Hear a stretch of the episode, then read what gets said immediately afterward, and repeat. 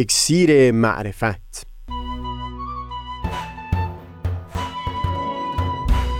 مروری بر مزامین کتاب ایقان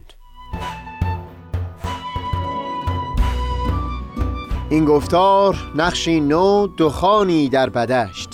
از تا همامه ازلی در شور و تغنیست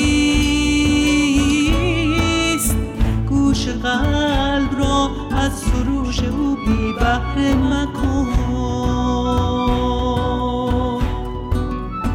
از تا همامه ازلی در شور و تغنیست گوش قلب را از سروش او بی بهره مکن. گوش قلب را از سروش او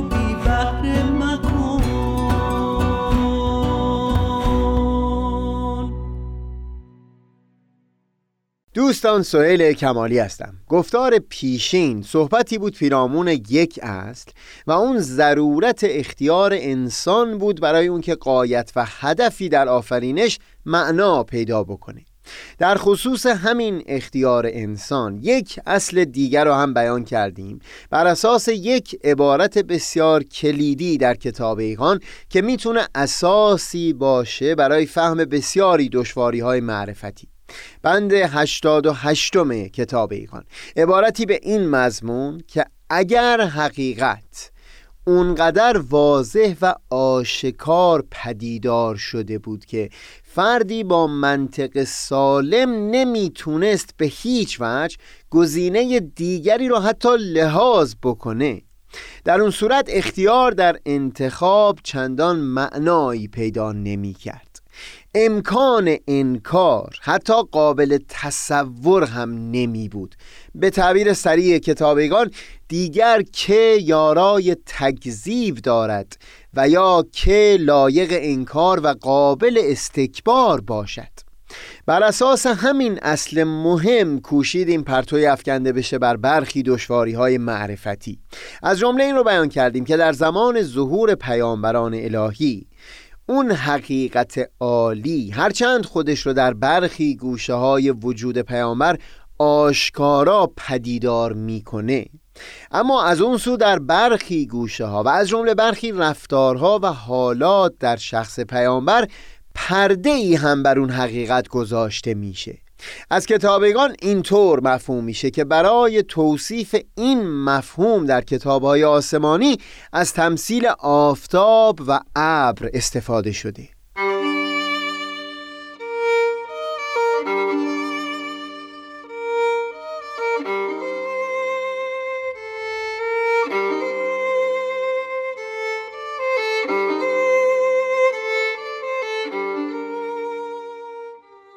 آفتاب نورش آشکار و پدیدار هست پیش چشم همگان. ابر اون رو تا حدودی میپوشونه اما نه به گونه ای که آدمیان از نور اون خورشید بی بهره بمونن یا نتونند وجود و حضور اون آفتاب رو لمس بکنن. در کتابگان ابر رو عبارت از اون شعون و عوارضی می‌گیرند که ناشی از این میشه که پیامبر الهی با همین جسم و جسد بشری ظاهر شده.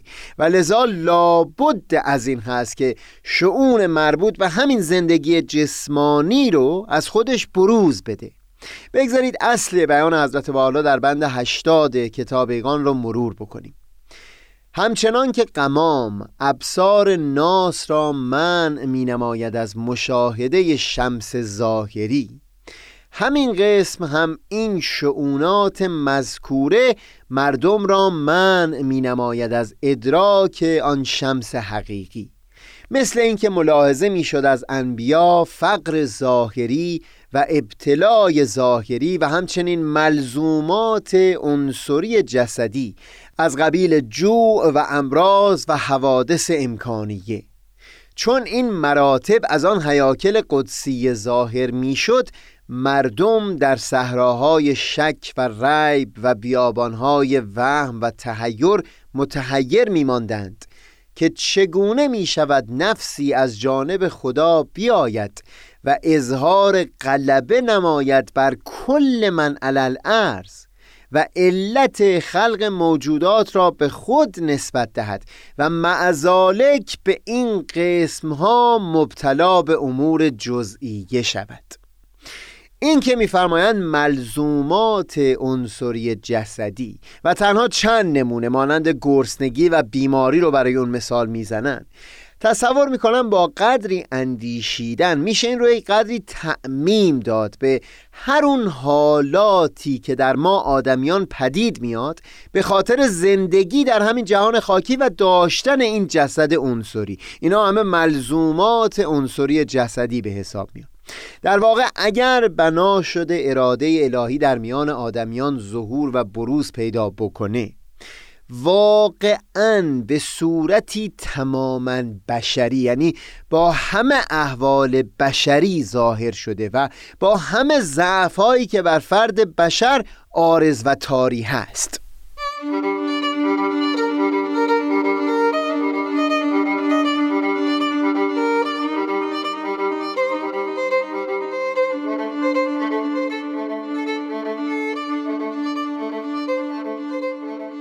بگذارید در حاشیه صحبت این رو هم بیان بکنم که در کتاب ایگان از یک روپوش دیگه برای حقیقت هم سخن به میون میارن و اون تعبیر دخان یا دود هست در کتاب های آسمانی. اینکه در زمان ظهور پیامبر الهی این دخان هم مانعی پدید خواهد آورد پیش چشمان مردمان برای دیدن حقیقت. منتها این دیگه مربوط به شعون جسمانی پیامبر الهی نیست. این اموری هست در خود ظهور الهی که چه بسا سبب حراس و استراب افراد خواهد شد. مانند نسخ و حدم رسوم رایج و احکام ادیان پیشین. و مثلا تغییر قبله که در کتابیقان دربارش بیان مطلب کردند. دودی و دخانی که شماری از کسان را از دریافت حقیقت ظهور پیامبر الهی ممنوع کرده بود. حضرت باب بسیار وقت قبل از احتفال بدشت کتاب بیان فارسی رو نگاشته بودند و در اون بر جای احکام دیانت پیشین احکام جدیدی وضع کرده بودند. اما هنوز متن اون اثر به جز یک تعداد معدود به دست سایر پیروان نرسیده بود. شاید مستاق بارزی برای این تعبیر در کتابهای آسمانی که فرمودند در آن روز آسمان دودی آشکار برخواهد آورد که مردمان را فرو خواهد گرفت. همون رویدادهایی باشه که در احتفال بدشت رخ داد. در جامعه که زنها جز با نقاب در خیابان و ملع عام حضور پیدا نمی کردن یا با مردها سخن نمی گفتن یا اگر ضرورت می بود حتی گاهی انگشت در دهان می کردن تا صدای ظریف زنانه اونها شنیده نشه.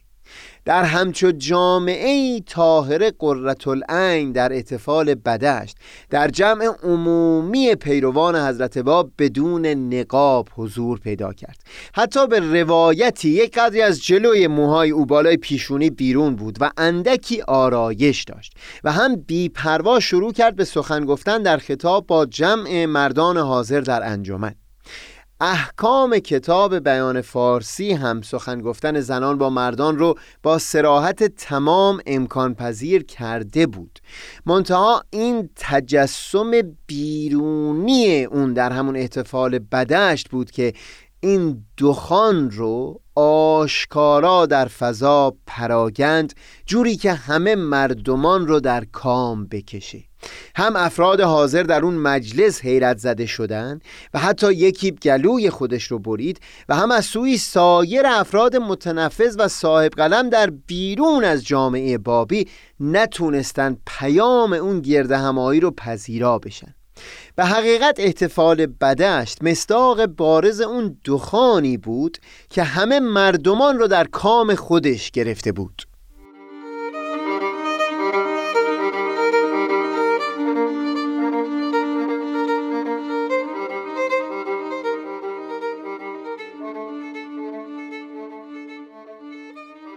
اصل اساسی بیان شده در بند 88 کتاب ایقان که موضوع گفتگوی ما در این گفتار بوده. می‌تونه برای درک چندین دشواری معرفتی دیگه هم گره گشا باشه. من ابتدا قصد داشتم در چند گفتار به صورت جداگانه مفهوم معجزه و معجزات رو وارسی بکنم. اما برای اینکه جانب اختصار رو مراعات کرده باشم تا بتونیم موضوعات بیشتری رو در این سلسله گفتارها وارسی بکنیم بگذارید در ضمن همین گفتگومون پیرامون ضرورت اصل اختیار مسئله معجزات رو هم گفتگویی بکنیم. ابتدا بگذارید این رو بیان بکنم که در متون مقدس آین بهایی به سراحت تمام بیان می کنند که پیامبر الهی قدرت بر ظهور و بروز معجزات داره. اینکه معجزاتی از او ظاهر میشه یا نمیشه قابل بحث هست اما قدرت داشتن او برای ظهور معجزات به وضوح تمام بیان شده. ابوالفضائل گلپایگانی یکی از دانشمندان بهایی معاصر دوران حضرت بهاءالله در کتاب دررالبهیه با مثالی سعی می‌کنه فهم این قدرت رو قدری امکان پذیر بکنه. بگذارید با الهام از مثال او و مطالب دیگری از سایر متون بهایی این نکته اولیه رو توضیح بدم.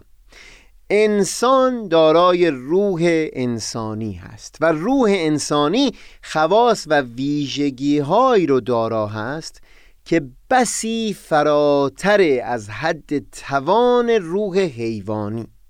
هم ما افراد بشری و هم حیوان در همین جهان طبیعت زندگی می کنیم منتها حیوان محدود به قوانین طبیعت هست ولی انسان با کشف حقایق علمی توان بر این داره که بر محدودیت هایی که طبیعت بر جسم حیوانی او تحمیل می‌کنه چیره بشه. همین که انسان دارای قوهی هست که او رو توانمند می‌کنه که بر محدودیت های طبیعت چیره بشه این خودش در آثار حضرت عبدالبها برهانی هست بر اینکه روح انسانی تجلی هست فراتر از این جهان طبیعت. اما سخن ما اینجا این نیست. سخن اینجا این هست که این اکتشافات و تصرفات در طبیعت از سوی انسان اگر از منظر حیوانات به اون نگریسته بشه اعجاز به حساب میاد.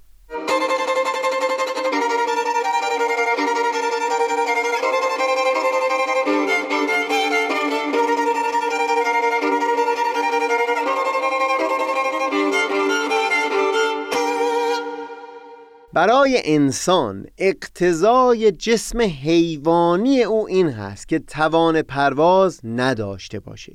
اما با کشف قوانین خود طبیعت در ارتفاعی بالاتر از بلندای بام جهان قله اورست پرواز می‌کنه.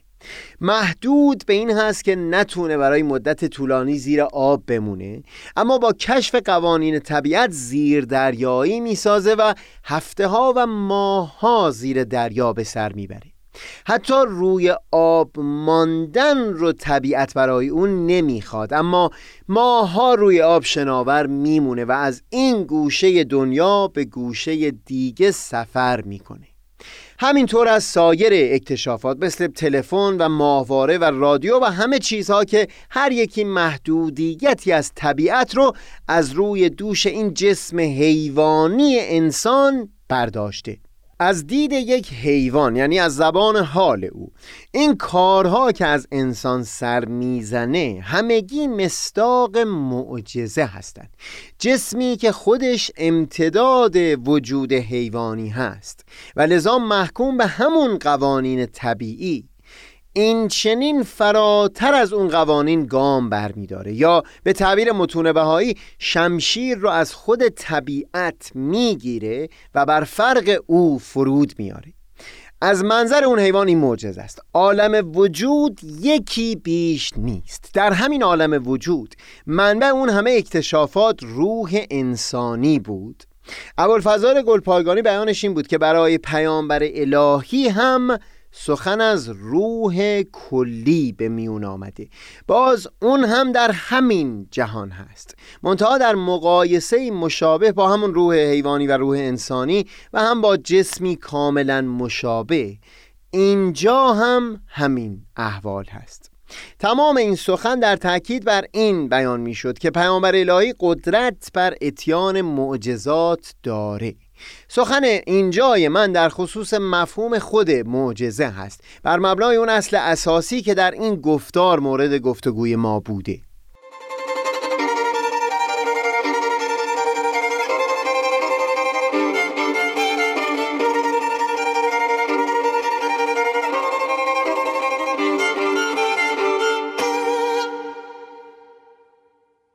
اینکه تأکید کردم بر جریان قدرت پیامبران بر اتیان معجزه. دلیلش سوء تعبیری بود که برای فضلای بیرون از جامعه بهایی پدید آمده بود. ما در سلسله گفتارهای زیل عنوان تار و پود زندگی در همین برنامه اکسیر معرفت درباره پیروان شیخ احمد عصایی سخن گفتیم که امروز شمار بسیاری از اونها در ایران به خصوص در استان کرمان زندگی می پس از مطالعه برخی متون آینه بهایی و هم کتاب فرائد به قلم ابوالفضائل گلپایگانی این سوء تعبیر برای علمای شیخیه پدید آمده بود که متون بهایی پیامبران رو ناتوان از اتیان معجزه می‌داند. شاید دلیل این برداشت اشتباه نبود آشنایی با لحن این آثار بوده باشه. حقیقت مطلب این هست که متون مقدس آین بهایی و هم به تفصیل در نوشتجات دانشمندان بهایی معاصر زمان حضرت بحالا و حضرت عبدالبها. تأکید زیادی بر این بود که راه اثبات حقانیت پیامبر الهی به هیچ وجه از طریق معجزات و منوط و وابسته به اون نیست. حضرت بحالا خودشون در لوی خطاب به آقا نجفی مجتهد مشهور اصفهان به وضوح فرمودند.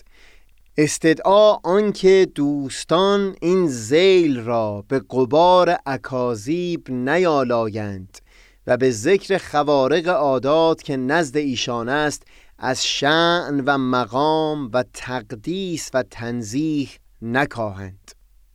یک لوح کامل به نام صحیفه شتیه اختصاص پیدا کرده به پاسخ مخاطب درباره همین مسئله معجزات. در همون بخش آغازین باز تأکید می کنند که برای پیامبر الهی قدرت بر اتیان معجزات بوده. منتها خود حضرت باب هم در کتاب بیان فارسی تأکید فرمودند که هیچ یک از بابیان نمی بایستی برای اثبات ظهور حضرت باب به معجزات تمسک بکنند فرزند حضرت بهاءالله و مبین آثار ایشون حضرت عبدالبها در بیانی به تفصیل توضیح میدن که معجزات اگر هم یکی بخواد اونها رو برهان به حساب بیاره فقط برای حاضرین حجت هستند و نه برای قائبین بیان می‌کنند که همون روایت هایی که برای حضرت موسی و حضرت عیسی نقل شده درباره بتها هم به تواتر روایتی از این آثار عجیبه به شهادت شمار بسیاری از مردم نقل شده. لذا چون اساس فقط روایت هست و هر دو هم مدون شده ملاکی در میون نیست که یکی رو تکذیب بکنیم و دیگری رو تصدیق. شخص خردمند برای اثبات حقانیت یک پیامبر هرگز به معجزات یا آثار عجیبه که روایت شده استناد نخواهد کرد. حضرت عبدالبها در همون بیان به وضوح تاکید می‌کنند بر قدرت پیامبران در اتیان این آثار عجیبه. مظاهر مقدسه مستر معجزاتند و مظهر آثار عجیبه. هر امر مشکلی و غیر ممکنی از برای آنان ممکن و جائز است زیرا به قوتی خارق العاده از ایشان خارق العاده صدور یابد و به قدرتی ماوراء طبیعت تأثیر در عالم طبیعت نمایند.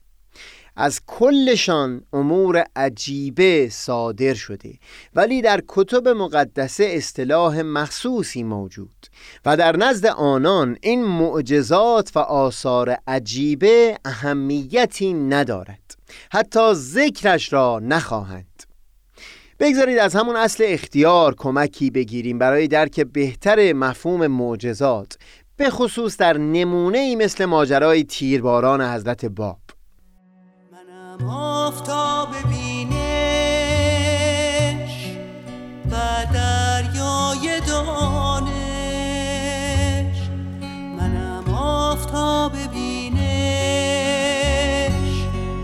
و دریای دانش.